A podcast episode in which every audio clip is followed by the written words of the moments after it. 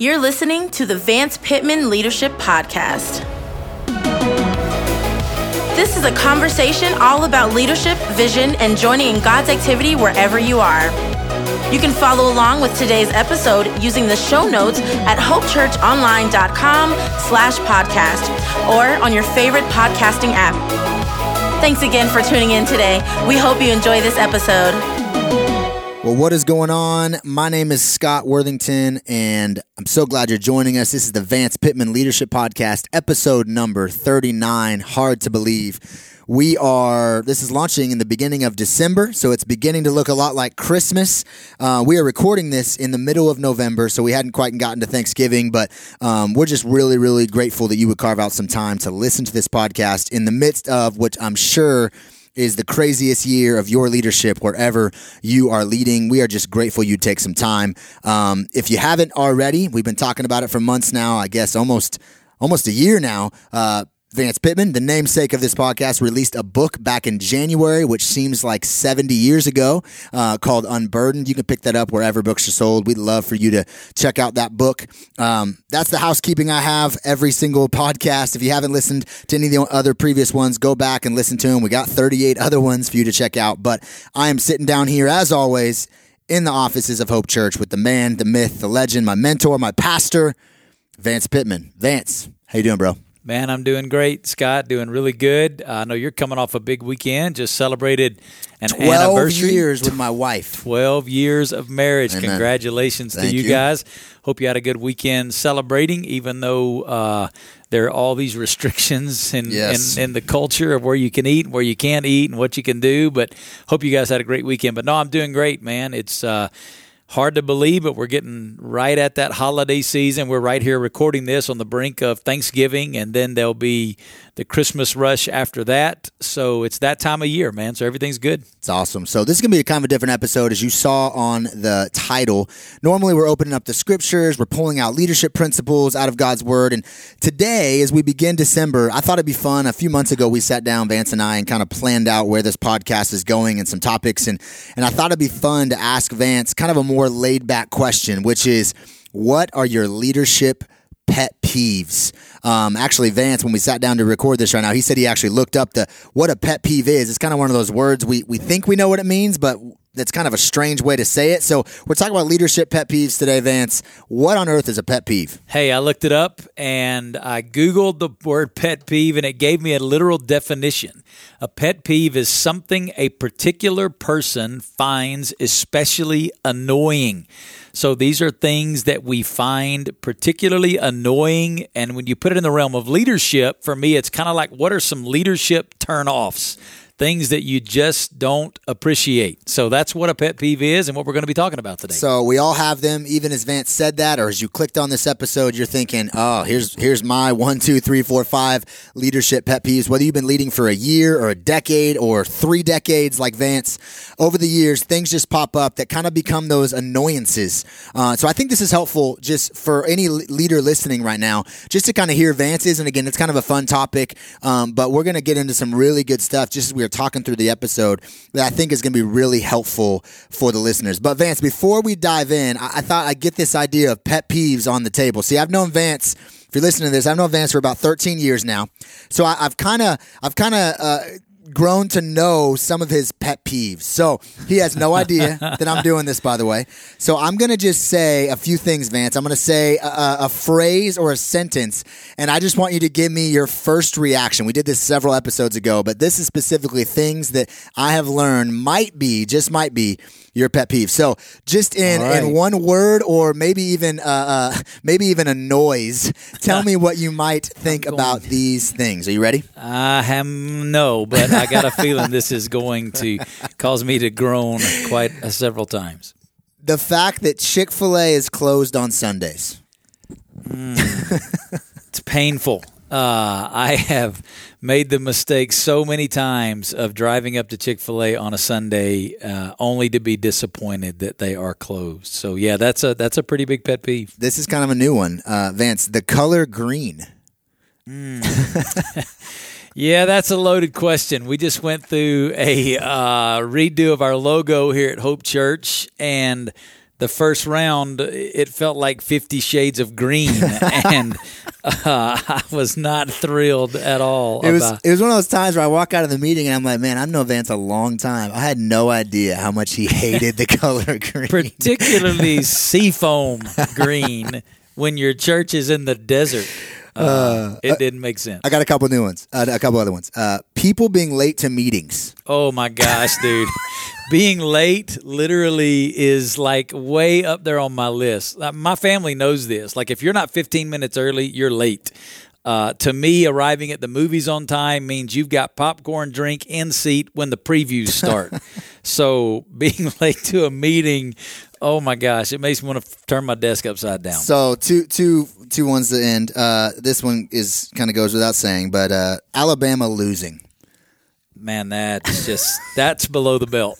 Uh, To go with that, the good news is it doesn't happen very often, but um, to go with that, uh, Jerry Jones winning. Oh man, that's right up there. You're right. Uh, Scott, being the Dallas Cowboy fan, uh, yeah, not a fan of Jerry Jones. And uh, although if you're listening, Jerry, thank you very much Oh for man, listening in. Jerry, if you're listening, I love you. Yeah, uh, no, those are definitely pet peeves of mine. I, I saw a note on here where I thought you were going to ask me to come up with these, so I didn't know you were going to do it that way. no, that's I, I, I tricked you. I tricked you that's like you tricked Pastor Tom this week as we as we celebrated him being on our staff for ten years. That's so. awesome. Great. So we're gonna jump in now. Um, that was fun, and and again, I wanted to do that. We all got pet peeves. Like that's just a few that I know of Vance. Just kind of fun outside of ministry. Over 13 years of knowing him, but even as we're talking, you are already probably formulating wherever you're leading. Whether you're in ministry, you're in the marketplace, you're at home. Uh, we all have things that just uh, that just give us that that that grunt that Vance had on several of those. And so um, we're going to talk about four, four that, that Vance has come up with that that really are, as he said earlier, leadership annoyances. These are leadership turnoffs for him, and I think they're going to be really really helpful. So Vance, jump in. What's the what's the first leadership pet peeve we're going to talk about today? Yeah, and let me qualify these by saying, I mean, you may not agree with these, and that's okay. You, these are not like scripture; they're not rooted and grounded in the inerrancy of God's word. Uh, but there are things after 31 years in my own life as a leader that um, are, are some of those leadership pet peeves, things that, that I just really find, I guess, especially annoying. Uh, but the first one for me is the absence of humility in younger leaders. And before younger leaders turn this off, just know I'm not saying this is particularly exclusive to young leaders. It's not. I know older leaders who also have an absence of humility. But everybody who has an absence of humility or lack of humility as an older leader, it started when you were a younger leader. And um, I, I think it one of the reasons that I, I think it's such a leadership turnoff is I believe the defining mark of Christ's life in the Gospels is really this aspect of humility. You see Jesus as he lived on earth, as he embodied, uh, as as Christ became a man and lived his life on the earth.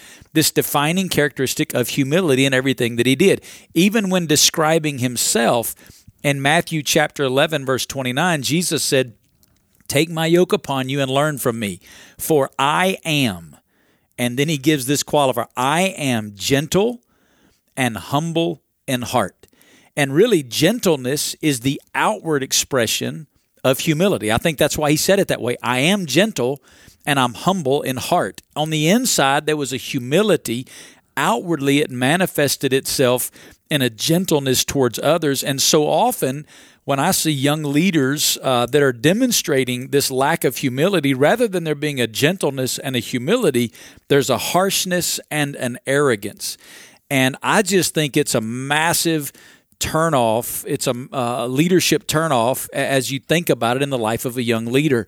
In Proverbs chapter 9, Proverbs talks about um, this principle, I think, of humility and how humility leads to teachability, which leads to wisdom. And if you could, I know this is, uh, people are listening to this, they're not watching it, but if you could imagine three words kind of written in a circle and arrows uh, connecting those words, it would be the words humility, teachability, and wisdom.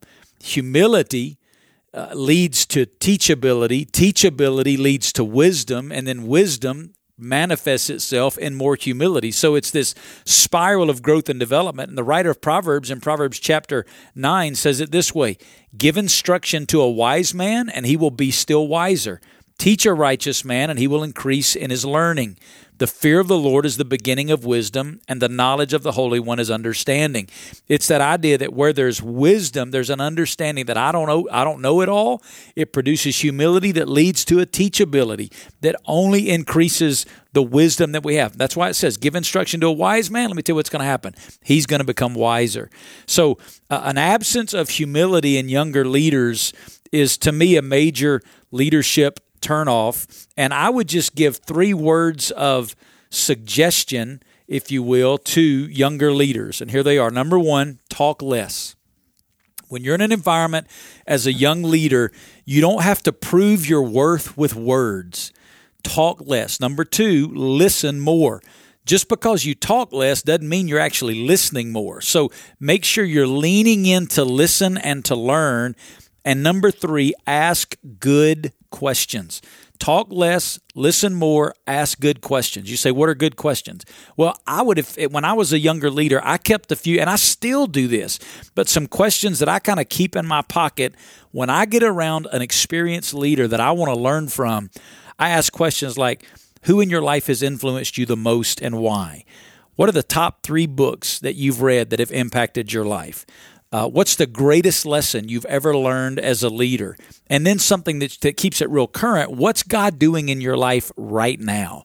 So that I can learn not just from their past experience, but I can learn from their present reality and gleaning where they're living right now. So um, it's just one of those things to me, Scott, that is just a massive leadership turnoff when you see a young leader who thinks they know it all, they think they have to prove themselves to everybody, and they just have this absence of humility, to me, it's really an absence of Christ likeness and something that needs to be looked at. Yeah, before we move on, I remember early on in my leadership, I um, I forget who it was in our church I was talking to, but it was a gentleman, and he's he's much older man at this point, uh, one of our ushers, and um, honestly, kind of just looked at him as a as a really soft, gentle old, old guy. Um, and then I started to get to know him, and he was telling me about his leadership in his before he retired. And this guy is like a total baller leader. And it just God spoke to me in that moment of like, man, this guy, you're looking at him as kind of this old man, but this guy can teach you so much. This guy's been around circles and influencers, and he is now looked at as kind of this old usher guy, but he's a retired man who has been who is has so influenced so many people. And it was kind of one of those moments, like you were just saying, there's people around me that I can just li- learn from and listen to, um, and be ready to ask those good questions too. So that's good an absence of humility in younger leaders. That is leadership pet peeve from Vance Pitman. Number one, that's solid. Number two kind of goes hand in hand. What is it, Vance? Yeah, number two. Since I picked on younger leaders a little bit, let me let me address something with what I see in older leaders, um, and that is a lack of letting go in older leaders, or to say that another way, where older leaders stay too long. Um, I've seen this this mistake happen many times in in leaders, friends that I know, pastors that I know that pastored churches or led organizations and they just weren't ever able to let it go. They just stayed too long. And in staying too long, they, they had a negative effect on the ministry, the church, the organization that they were leading because it was time for them to let it go. It was time for them to pass the baton, and they just couldn't let it go. So um, I, I, don't want to, and I, that's really current for me because I just turned 49. Um, I've been at Hope now pastoring for 20 years. I know that my time in leadership at Hope in the role that I'm in now, looking out the windshield, is shorter than it is looking in the rearview mirror. The 20 plus years behind me are a longer time span than I know I have in front of me as a leader here in this role. And so I'm wrestling through these issues myself. You know, when is the right time? What does that look like? Um, and if you're a hope person, listen to this. I'm not talking about in the next six months or anything. I'm just saying um, it's something that I think all of us, as we move into uh, kind of that second half of ministry, we need to begin to think about this. And I was kind of wrestling with why is it that leaders won't let go? Uh, and I wrote down four. This is probably not an exhaustive list, but four reasons why I think a lot of older leaders don't let go when they should or they stay too long. Number one, it's an identity issue. And an identity issue means I am what I do. Uh, too many times as leaders, rather than being rooted and grounded in our love relationship with Jesus, we get so wrapped up in what we do that we can't imagine an existence outside of our current situation as it pertains to leadership. And so we get so wrapped up in it that, for example, as a pastor, a lot of pastors begin to find their identity in being a pastor and not in being a loved, accepted child of the Father. And one of the things that's been so liberating for me through the COVID journey has been um, man, the first three or four months of COVID, we didn't have church on Sundays. Uh, we were just recording during the week, and so for the first time in 31 years of ministry, Friday, Friday, Saturday, and Sunday, I was first and foremost dad. Uh, I was husband, dad, and granddad, and I got to enjoy being something other than just the pastor on the weekend. And man, I found great freedom and great joy and just being a husband, dad, and granddad. And I think as as leaders, we have to be careful that it's not an identity issue. We stay because we don't. We're, we're afraid of what life beyond my position looks like. Number two, it's an authority issue. Uh, I like being in control. Uh, some guys and ladies in leadership will not pass the baton. They won't let it go because they simply like being in control. They like being the one to call the shots, they like being the one to make decisions, and you can get so used to holding the reins that it's hard to let them go. A third reason that uh, leaders sometimes don't let go and don't pass on the baton of ministry leadership or leadership in general is a legacy issue. And that's the statement. I don't think I can. I don't think this will survive without me. Um, there, and, and that really is the flip side of a coin that means I didn't do a good job of planning for succession.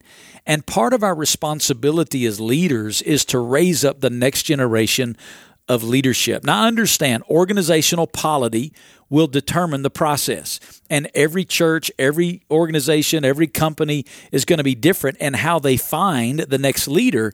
But if you've been a highly successful leader over a long period of time, I promise you they will want your voice in that process, regardless of where it falls in the organizational polity. And part of our responsibility as leaders is to see the ministry succeed, to see the, in my case, the ministry, or in your case, maybe the organization or whatever it is, to see it succeed beyond your lifetime of leadership. Uh, in, in the Old Testament, the, the Bible says about the Lord's plans are from generation to generation, meaning that if what I'm really doing as a leader is connected to the big picture of what God's doing in the world, it won't just be in my generation. It will impact generations to come because his plans are from generation to generation. And when you look at the ministry of Jesus, Jesus in the New Testament focused more on succession than he did on success. Uh, he spent the vast majority of his time raising up the leaders that he would pass the baton to. And listen, if any of us think, well, I'm just not sure this person, I'm not sure they're ready. Listen, nobody ever could ask that question like Jesus. I mean, there's never been a greater condescension of, of leadership from Jesus passing the baton to Peter, James, John, and the rest of the disciples. None of us will ever do that. But it's a legacy issue. We think it won't survive without us, or we've not done a good job of raising up uh, the, the succession of leadership. And then the fourth reason is a money issue. And this one's just, I can't afford to quit.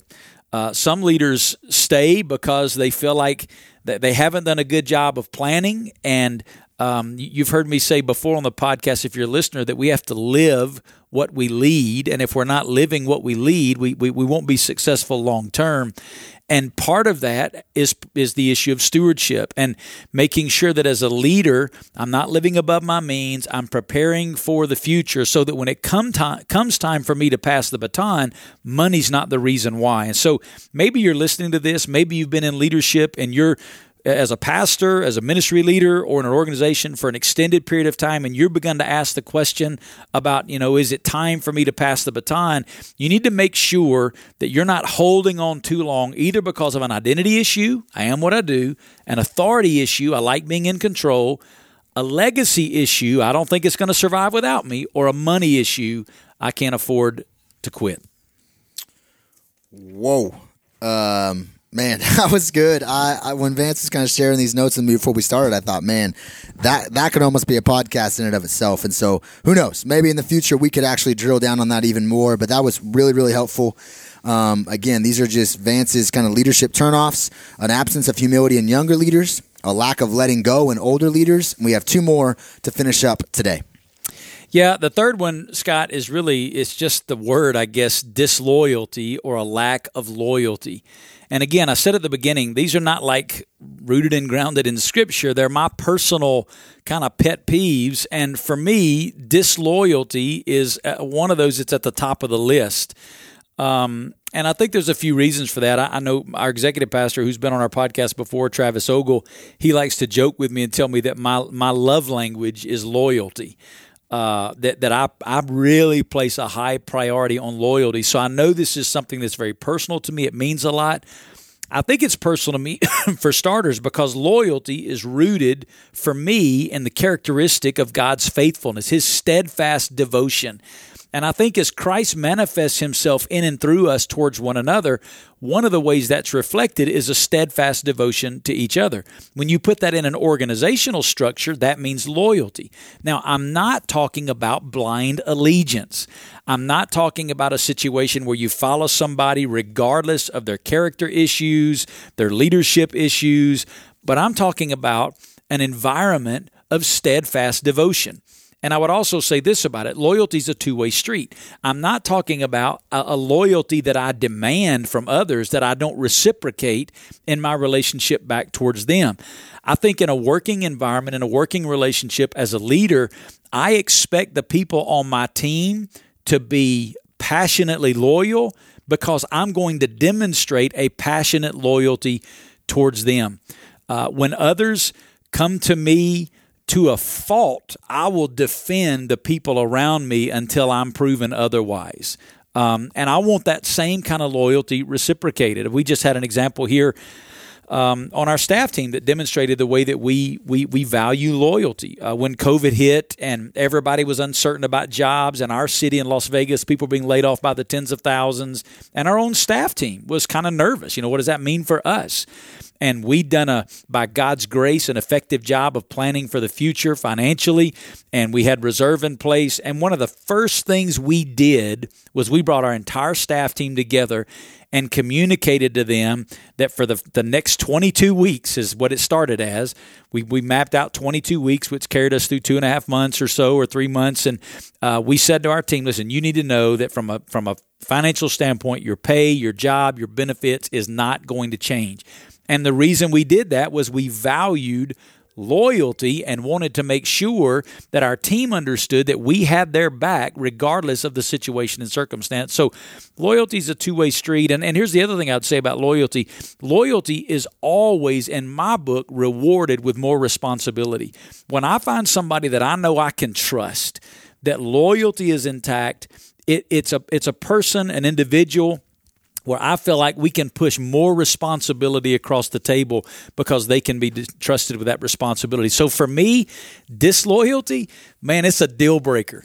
Um, I don't know if you ever watched the show Shark Tank, but I'm a I love to watch the show Shark Tank. I've watched most of the episodes. I've rewatched a bunch of the episodes in syndication.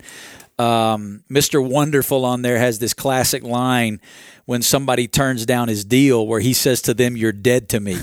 now, I understand that in Christ, we can never get to the place we say, You're dead to me. I understand biblically we're to have a forgiving spirit, and I want to do that. But I'm just telling you, after 31 years in leadership, when there is disloyalty, my heart wants to say, You're dead to me. You you heard it here first, folks, on the leadership on the Vance Pitman Leadership Podcast, taking spiritual advice from Mr. Wonderful. That's right, exactly. Uh, if you don't know who that is, Google it. He's definitely the most standout character on uh, on sure. Shark Tank. Uh, real quick though, Vance mentioned uh, kind of how we we during the, in the beginning of COVID kind of handled that with our staff team. We did an entire episode on leading through financial downturn. In episode twenty nine, I know um, some of us are still walking through that in the midst of this crazy year, and so if that kind of perked your interest episode 29, we, we dedicated a whole episode uh, just to talking about how to lead well and how to set yourself up for things like what our whole nation and world is facing right now. So as we finish up today, Vance,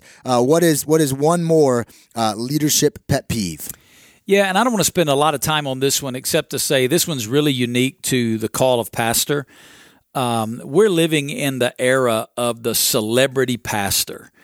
And a pet peeve for me as it pertains to pastoral leadership is when I see people pursuing a platform rather than simply being a pastor.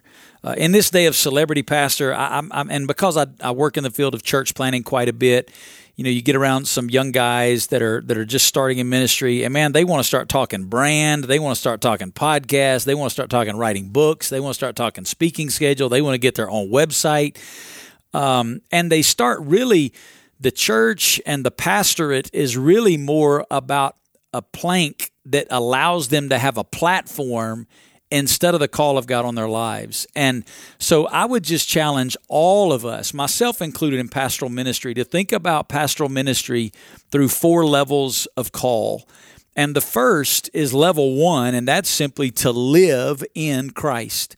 And if you listen to this podcast, you've heard me say over and over again the primary call is not ministry, it's intimacy. Ministry is what he does out of the overflow of intimacy. But this the level one call is to just live in Christ and allow abiding in Christ and intimacy with Christ to be the foundation of everything in your life. So, above all else, pursue Christ.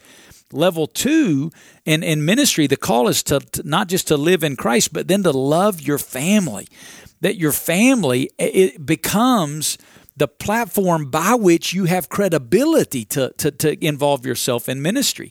That's why Paul in 1 Timothy gives us the qualifications for leadership in the church, and those qualifications are largely based on a, a, person's ability to live in Christ and love their family. So, level one is to live in Christ, level two is to love your family. The level three call is then to lead in ministry or to lead the fellowship God's called you to. The church is not just a stepping stone to a platform. The church is the bride of Christ. God's called you to lead that fellowship uh, and to do so faithfully and and to give your life to doing that. On after you've lived in Christ and loved your family you lead the fellowship. And then the fourth level of that call is then to leverage your influence. Should, out of the overflow of your living in Christ, loving your family, and leading the ministry or fellowship God's called you to, should God give you influence, then you leverage that for the sake of the kingdom.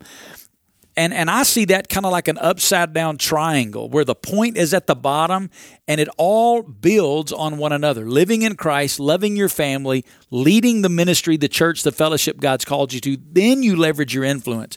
Unfortunately, what I'm seeing today, Scott, is a lot of young guys in ministry, they're, they're simply doing the other things to get to the place of trying to build and have a platform.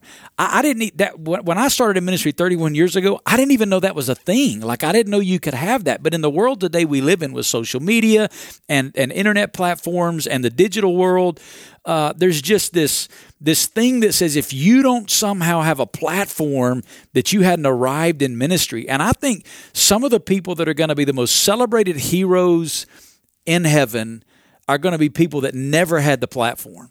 They simply lived in Christ, they loved their family, and they led the ministry God called them to, and they're laying up treasure in heaven. Now, is it wrong to leverage influence as God gives it to you? No. What's wrong is to lust after the platform. And there's so much of that happening today, and I think it's one of the reasons why we're seeing the onslaught of moral failures like we're seeing across the country today um, in ministry leadership. There have been two or three recent ones that we could mention. Heartbreaking, soul crushing for their families and the ministries. But um, if we don't have those three things underneath it, to, to support the leveraging of the influence, then that whole thing's going to topple. And that's what you're seeing happen a lot today. And here's just one little practical example of what I mean by this. Um, God's called me to live in Christ, to love my family, to lead Hope Church.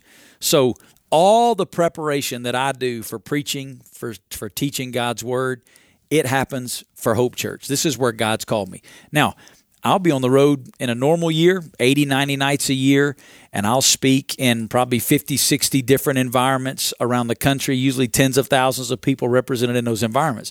But here's the deal everywhere else I preach and teach, It's out of the overflow of what God's doing here at Hope Church. I don't prepare new content for other places. I take something God's done here. Now, will I shape it towards a theme or towards an event that I'm going to? Absolutely. But I believe God's called me here first. I'm not saying it's wrong to do that. I'm just saying for me, God's called me to this church. This is where I'm supposed to be leading, and everything else is leveraging what God's doing here. Uh, for the sake of the kingdom. So that's just an example of what I'm talking about. Yeah, I remember uh, early on when uh, I traveled with you a couple times when I first started. Um, I remember when you told me that, I thought it was a really it was a really cool before podcast, before all this. It was like, wow, that that really is this idea of what he's doing in the out of the overflow principle really uh, really taking effect. So appreciate your your wisdom on that and just your transparency. And and if you're listening, those are Vance Pitman's leadership pet peeves. Um, I hope that encourages you, maybe challenges you. Maybe if you if you lead a team of people in the church or in the marketplace, you sit your team down and and go through this podcast and uh, have some conversations about maybe some leadership pet peeves of yours. Um, and hopefully this kind of sparks a conversation with teams all across the country and all across the the world as you listen to this. So, uh, Vance, thank you for your time today. We'll we'll be back uh, in in January of 2021. It's a new year, Vance. Next time we're on the podcast, praise God, and uh, we'll we'll catch you on the next round of the Vance Pitman Leadership Podcast. Thanks again for joining us for the Vance Pitman Leadership Podcast. You can find all the show notes on your favorite podcasting app or at hopechurchonline.com slash podcast. Be sure to subscribe so you don't miss out on any upcoming episodes. We will be releasing a new episode on the first Monday of every month to help you and your teams lead like never before.